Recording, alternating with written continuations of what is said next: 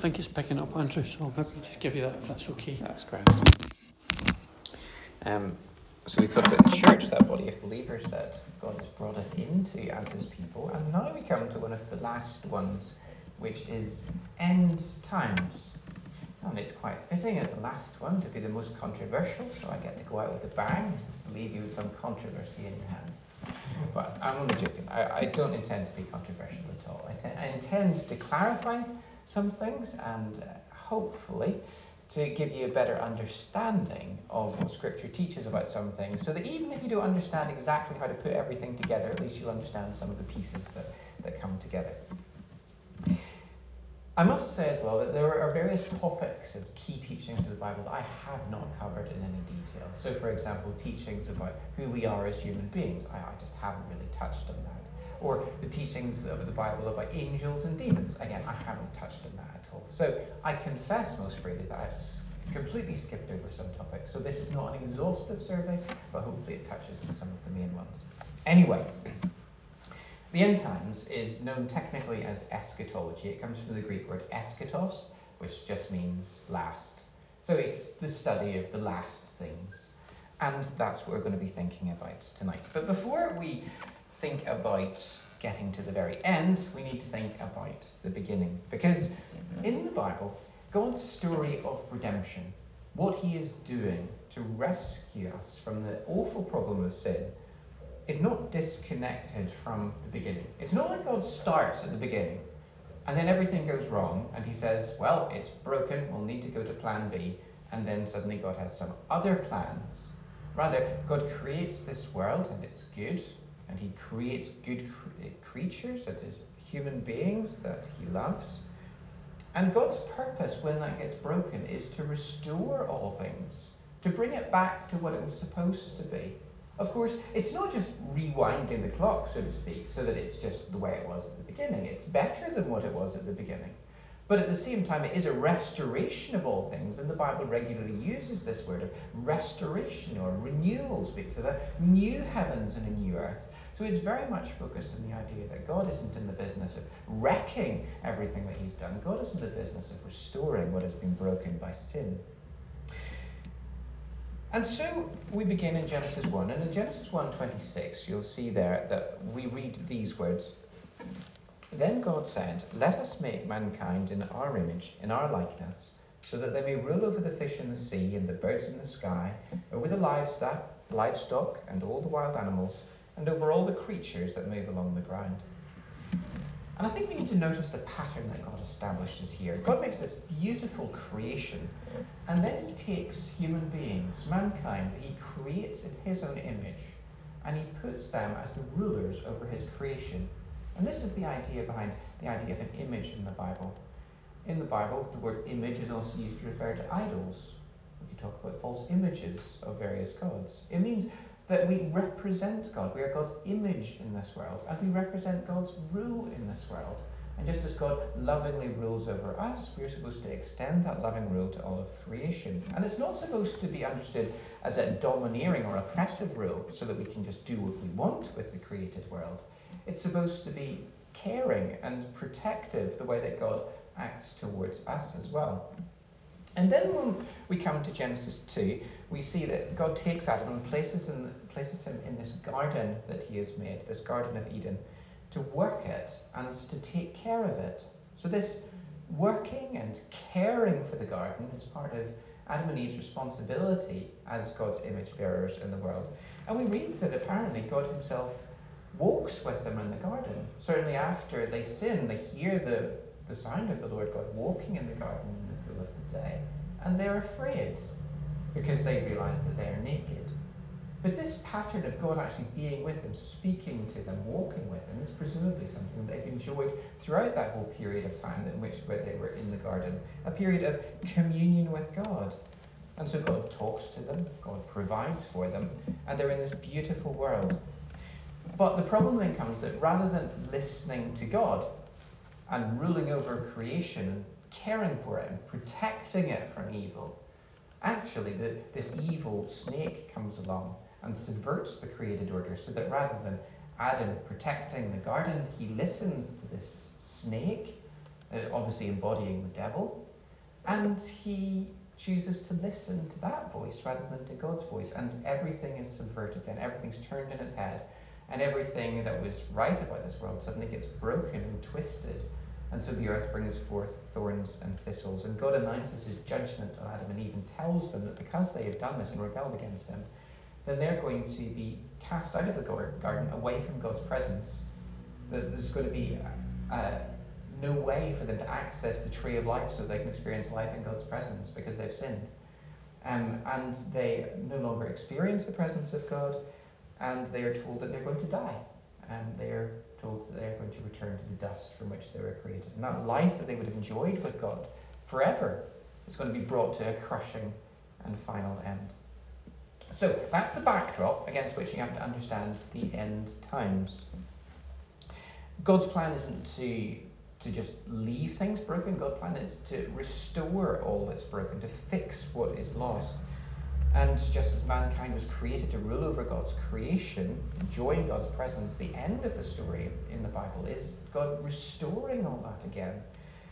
And mankind are going to rule over God's creation, and God's presence is going to fill the earth. So, have a look at a couple of verses here.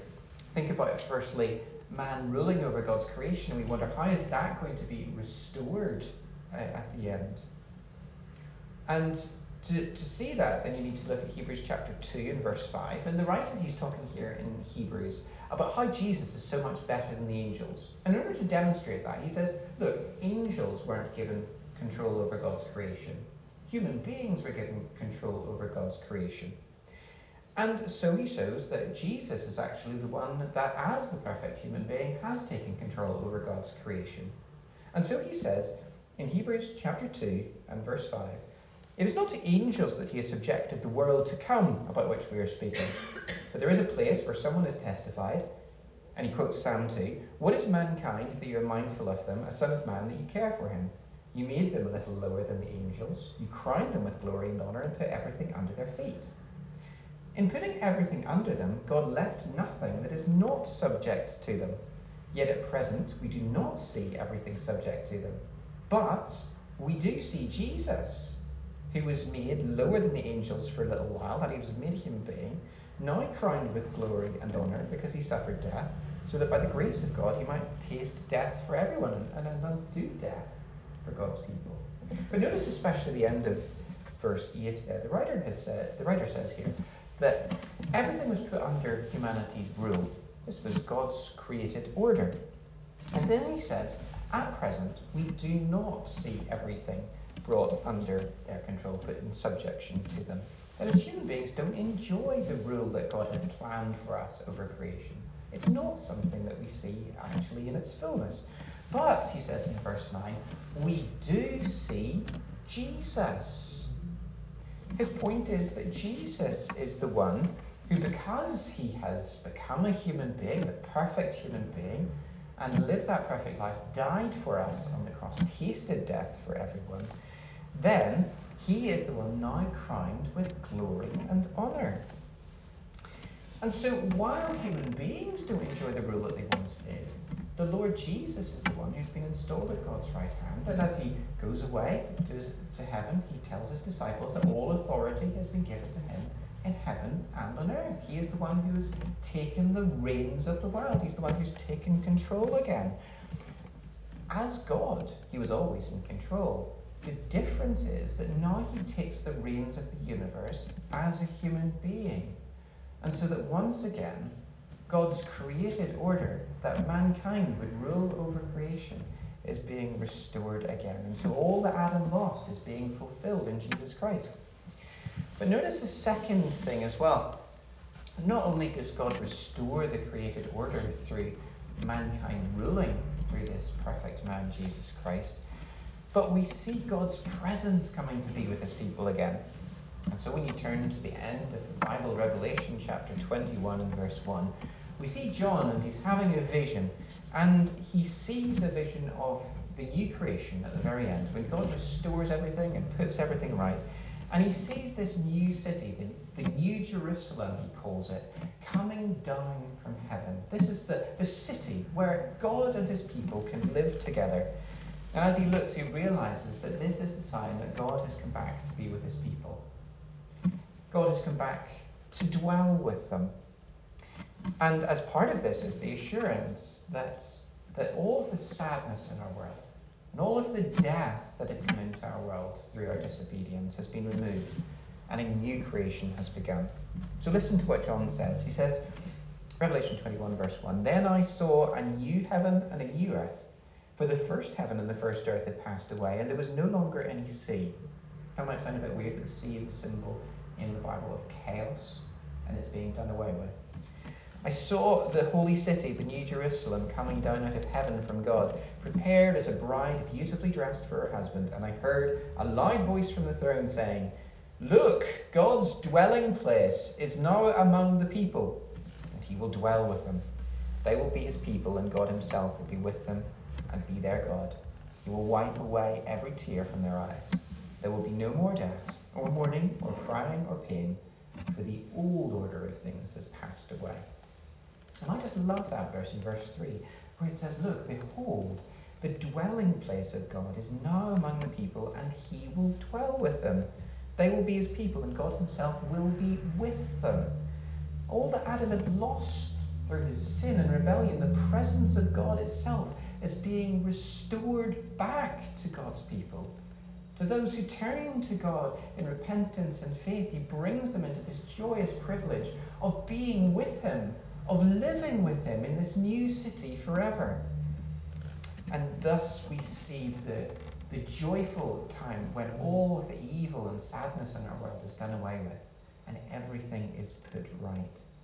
And so the point I'm trying to make is that the very end of the Bible is a reversal of all that had gone wrong, and it's a restoration of God's intentions for this world that He has created.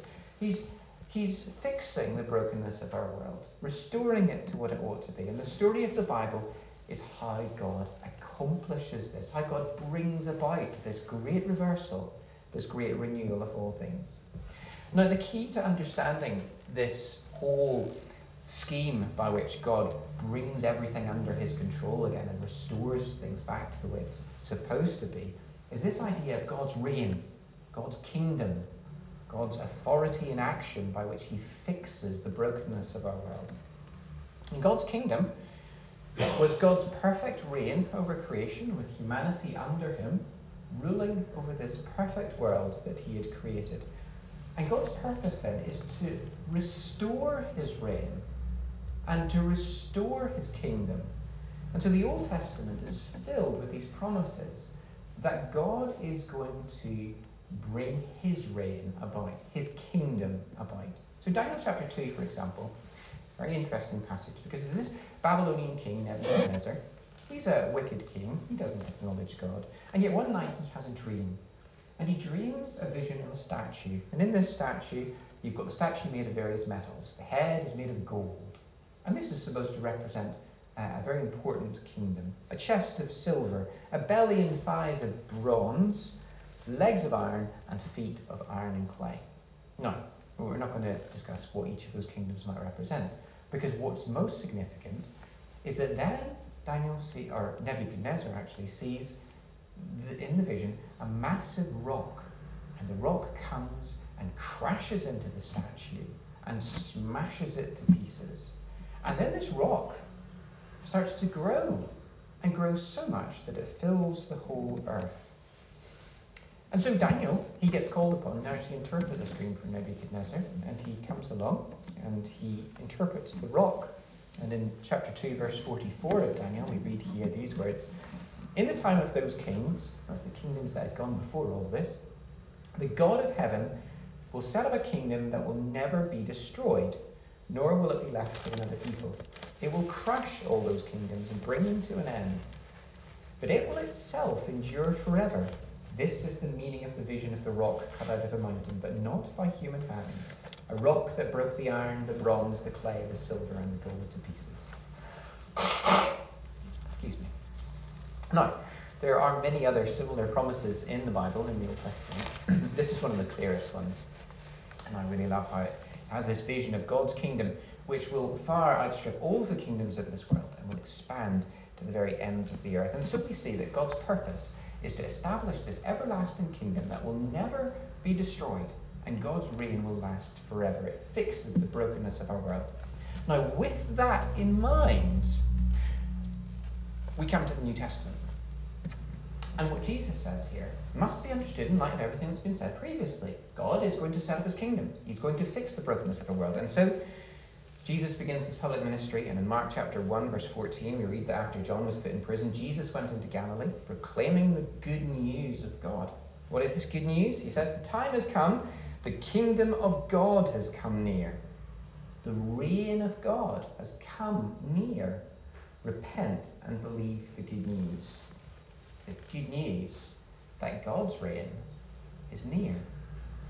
So, what Daniel had prophesied, Jesus is now proclaiming.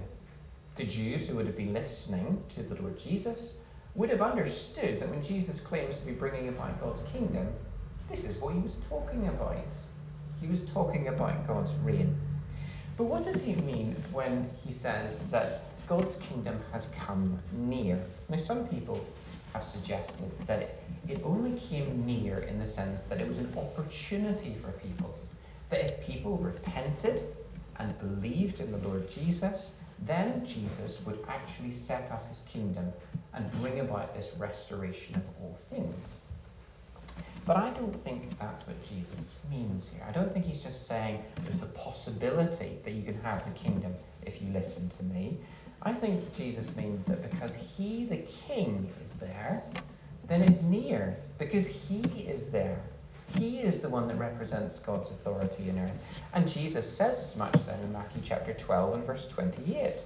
He says, If it is by the Spirit of God that I drive out demons, then the kingdom of God has come upon you. The kingdom has come upon you. Precisely because Jesus, in his presence as the king, is demonstrating that he is in control. And the devil and all of the destruction that he is causing is being stopped.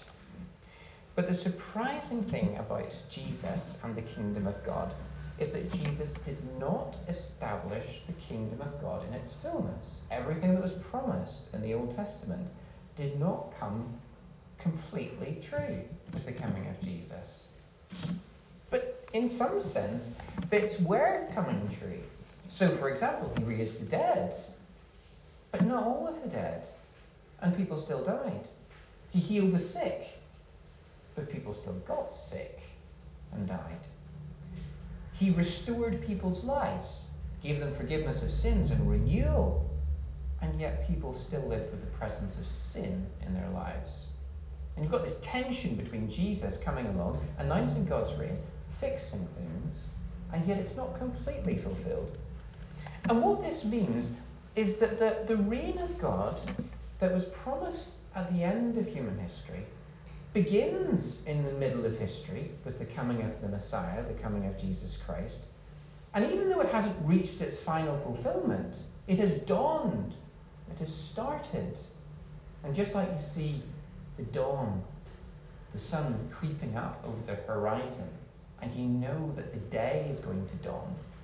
So, also, when you see Jesus arriving in the scene and doing all of these miracles, people were able to say, Look, God's final plan is coming to pass. Not completely yet, but the day is coming because the dawn has come. And that means then that our experience of the Christian life is one in which all of the blessings of the future start to come true now. That's one of the things I've tried to emphasize in this series. Things like justification, being declared right before God.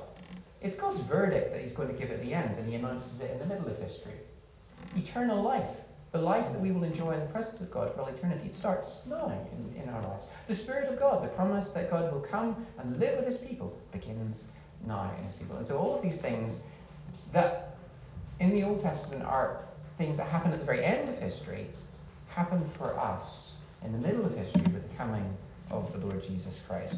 That then means that we have the assurance that just as things have dawned, everything will come to pass in, in fulfillment. And it means that we presently live in the last days. Because all that was promised in the Old Testament about the last days, the end of, the end of history, has started to become true. And that's what the writer of Hebrews says here.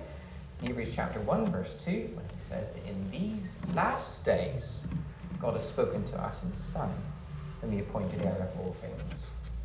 And so, for the writer to the Hebrews, these are the last days because God's purposes have come to fulfillment, and God's Son has become the heir of all things. He's been appointed the one who will take control of everything, he will take the reins of the universe.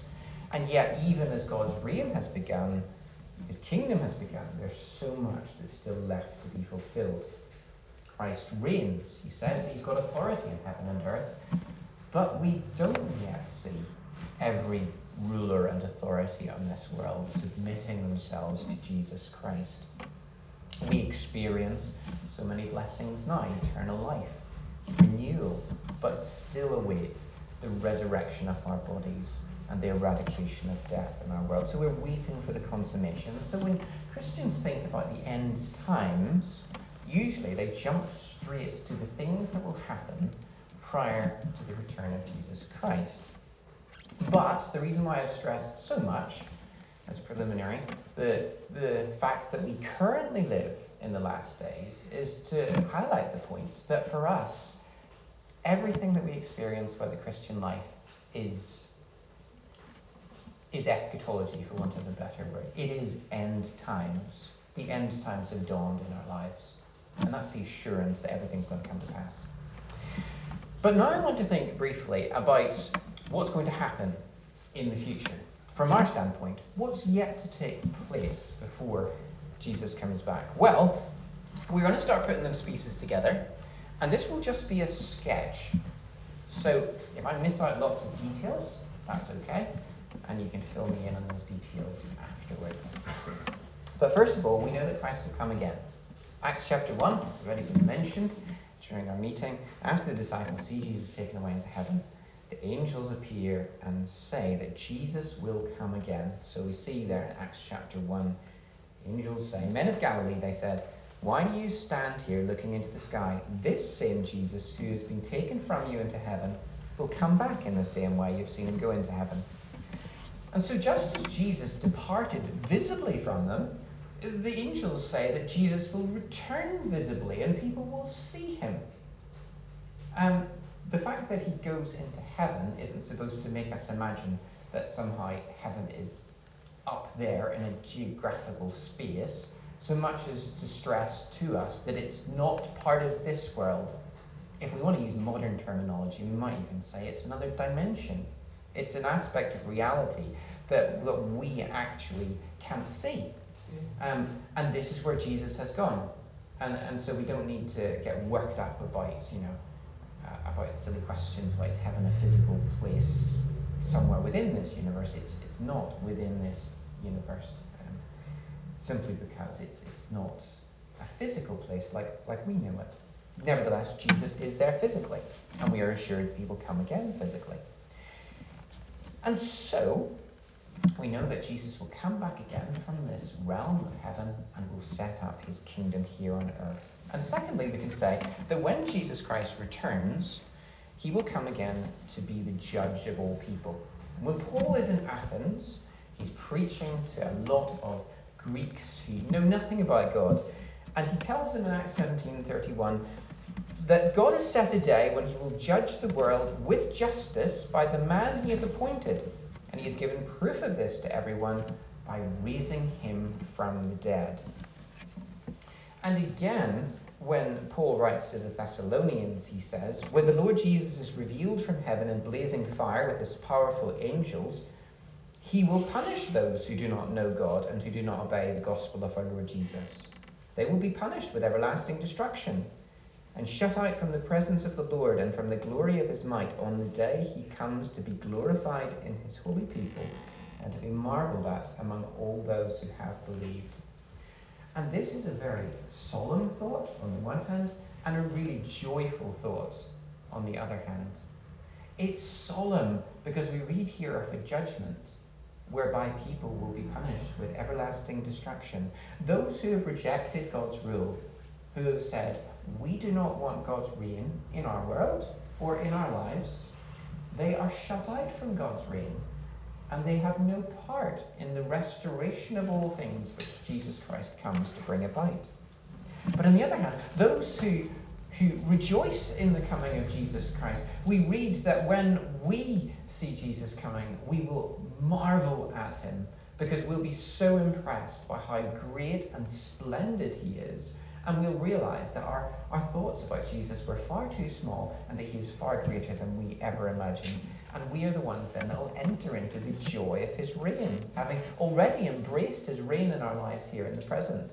And so, if we wanted a nice diagram of this, um, we could put it all in a diagram like this. So you've got the beginning of creation, and then, excuse me, got the beginning of creation, then you've got the first coming of the Lord Jesus Christ, that's the dawning of the kingdom, if you will, and then you've got the second coming at the end of history, brings about God's kingdom, God's reign, and the final judgment. Now, this is all quite basic stuff. This is stuff that we all agree on. But then we need to start filling in some of the gaps. And this is where things can get a little bit more tricky. But let me try and be not controversial. So we know, for example, excuse me. For example, in Romans 11, Paul seems to say to us that in the future there will be the salvation of many Jews. So currently, most Jewish people do not embrace Jesus Christ as the Messiah. They think that Jesus was a guy that lived in the Middle East 2,000 years ago, but he was a liar, a deceiver, and he was crucified because the Romans thought he was a criminal. But Paul explains this in Romans chapter 9 through 11 and says that the reason for this is because God has put a, hardness of heart, a blindness on the Jewish people because of their rejection of Jesus Christ. God has said, so for this period of time, you will not be able to see the truth. And so he says, chapter 11, 25, I do not want you to be ignorant of this mystery. A mystery is something which hadn't been revealed previously. It's now being revealed. Don't you be ignorant of this mystery, brothers and sisters, so that you'll not be conceited. Israel has experienced hardening in part until the full number of the Gentiles has come in. And in this way, all Israel will be saved. So what he's explaining is that currently the Jewish people are experiencing this hardening as a punishment from God, so prevented from fully saying the truth of the gospel. But Paul says that after the full number of the Gentiles have come in, so that's non-Jews, after their full number has been completed and all the Gentiles have been saved, that God intends to save, then after that all Israel will be saved. Now presumably he doesn't mean here every single Israelite, but so many Israelites that we can say all Israel has been saved through this. And since this happen, happens after the fullness of the Gentiles, or the full number of the Gentiles has been saved, then presumably it happens towards the end. But on the one hand, we've got this joyful expectation that many Jews will come to receive Jesus as the Messiah and trust in him we also know that there's going to be much evil in the world towards the very end. Paul, he writes in 2 Thessalonians chapter 2 of an antichrist that will come at the end of time. And this antichrist is one who stands against Jesus Christ and demands that he be worshipped like Jesus Christ. So look at what Paul says here. He says, Concerning the coming of our Lord Jesus Christ and our being gathered together to him, we ask you, brothers and sisters, not to become easily unsettled or alarmed by the teaching allegedly from us, whether by a prophecy or by a word of mouth or by a letter, asserting that the day of the Lord has already come. Don't let anyone deceive you in that way. For that day will not come until the rebellion occurs and the man of lawlessness is revealed, the man doomed to destruction. He will oppose and will exalt himself over everything that is called God or is worshipped, so that he sets himself up in God's temple, proclaiming himself to be God. So what had happened at Thessalonica, some rumours had arisen, and he, he talks about this. Somehow, people had been told that Jesus Christ had come back and the day of the Lord had already happened. And this confused a lot of Christians. They were like, what is going on? And Paul assures them that no, this has not happened because that will not happen until the man of lawlessness, known in 1 John as the Antichrist, actually comes first. And so he's called the Antichrist, like I said, because he opposes God, he stands against Jesus Christ, and he demands to be worshipped. Um, and he, he demands to be worshipped in the temple of God. Some people have suggested then that this means that before the end there will be a rebuilding of the temple. That's a possibility. Alternatively, um, elsewhere in the New Testament, Paul refers to the church as God's temple, and some people have said that actually it's the church that he's going to stand up in and proclaim himself to be God. Either way, this man, whoever he is, demands to be worshipped because he thinks that he is great and mighty, and he is going to stand in the place of Jesus Christ. Paul also refers to here as the rebellion or the falling away as this time in which many people will turn against God. Also, we could refer to this period as tribulation or trouble. And this is a period of time, uh, other passages in Scripture speak about it, a time of intense difficulty in this world where many bad things will happen. And we, have seen a little bit of that as Sid has helped us go through the book of Revelation. So, if we want to add that to our, our little diagram, then we might then say that that before Jesus Christ comes back again, yet ahead of us, there's going to be an antichrist, and subsequent, or along with that, you're going to have tribulation, all kinds of bad things happening in the world, people turning against God in great rebellion. But alongside that, you're also going to have the salvation of Jews. So you're going to have this intensification of evil, an intensification of God's work in actually rescuing people who are, are blinded but there's other things that we can add in here too. So what other bits and pieces can we add in? Well, I've spoken here a little bit about this, this tribulation, this time of trouble, and the Antichrist is going to appear. There are some verses in the Bible that suggest that believers won't experience this time of trouble that's going to come in the world. Revelation chapter 3, verse 10, Jesus speaks to the church in Philadelphia, and he says to them there, Since you have kept my command to endure patiently, I will also keep you from the hour of trial that is going to come on the whole world to test the inhabitants of the earth. So we've got to ask ourselves the question how could Christians be kept from the hour of trial? It's possible, I guess, that God could protect us from the hour of trial by preventing those, those judgments actually falling on us. But many Christians have argued that it doesn't just say that God will protect us from punishment, it says that God's going to protect us from the hour of trial, that time of trial. So, how could God actually do that? And so, on the basis of this and other passages, Christians have argued, many Christians have argued, that Jesus will come back to rescue his people before this time of trouble actually begins. And this is what's known as the rapture. The rapture is a word which means catching up. Uh, they believe that that we'll be caught up to meet the Lord in the air. And this is what Paul talks about in 1 Thessalonians chapter 4.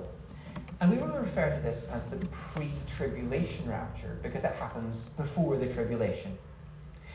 And so we read about this in 1 Thessalonians chapter 4, and Paul says in verse 16 The Lord himself will come down from heaven with a loud command, with the voice of the archangel, and with the trumpet call of God, and the dead in Christ will rise first. After that, we who are still alive and are left will be caught up together with them in the clouds to meet the Lord in the air, and so we will be with the Lord forever.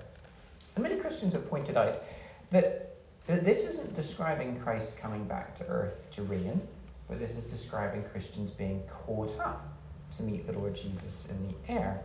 And so at this point, Christians, whether alive or dead, caught up to be with the Lord Jesus, and we enter into the presence of Christ forever.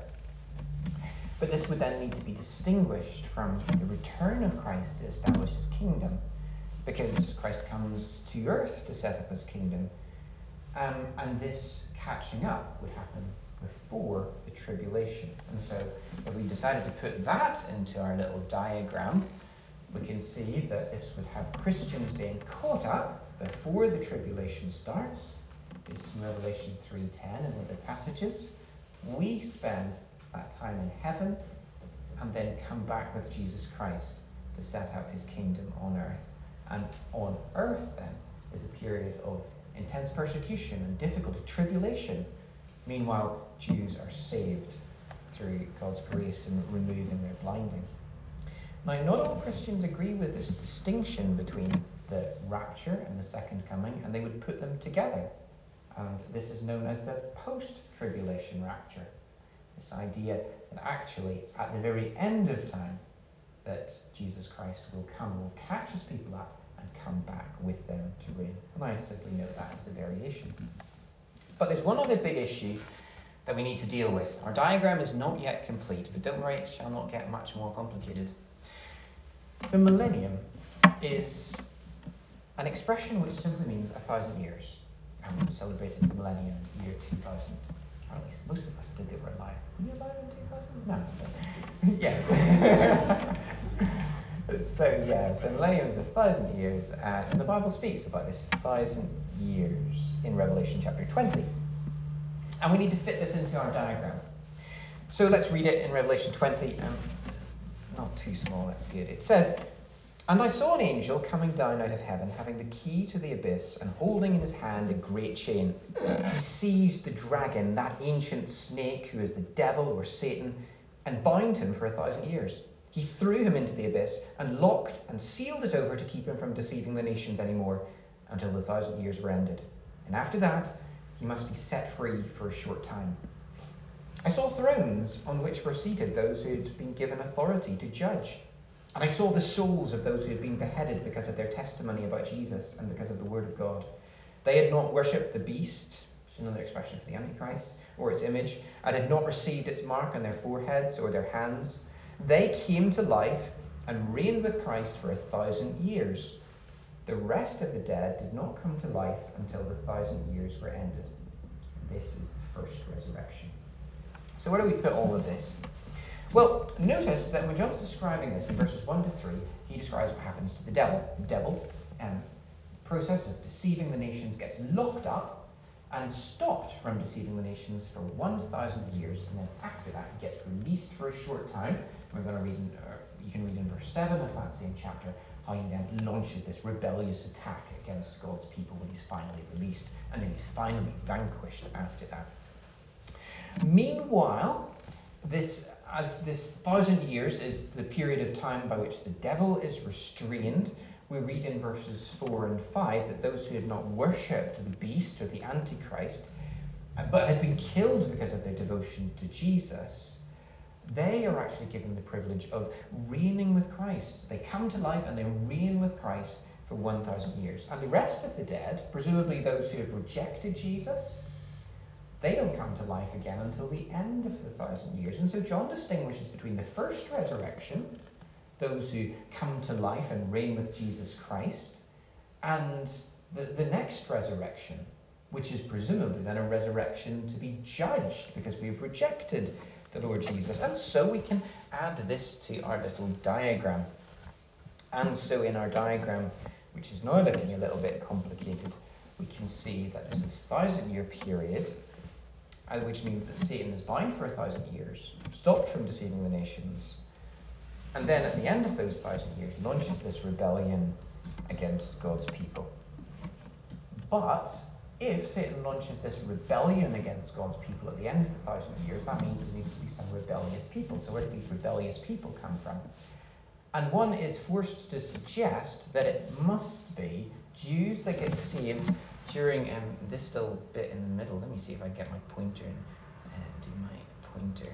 Yeah, so yeah, this little bit in the middle, we see the salvation of the Jews. Like, presumably, what happens is they get saved, and then when Jesus comes back, they're not immediately resurrected but enter into the millennium in natural bodies, procreate, have children, and then after several generations, presumably these children become rebellious and are incited by the, the devil to actually go against Jesus Christ. But why um, do many Christians think that the millennium is an important aspect of Christian teaching? Well, there's various reasons why Christians believe that it's important.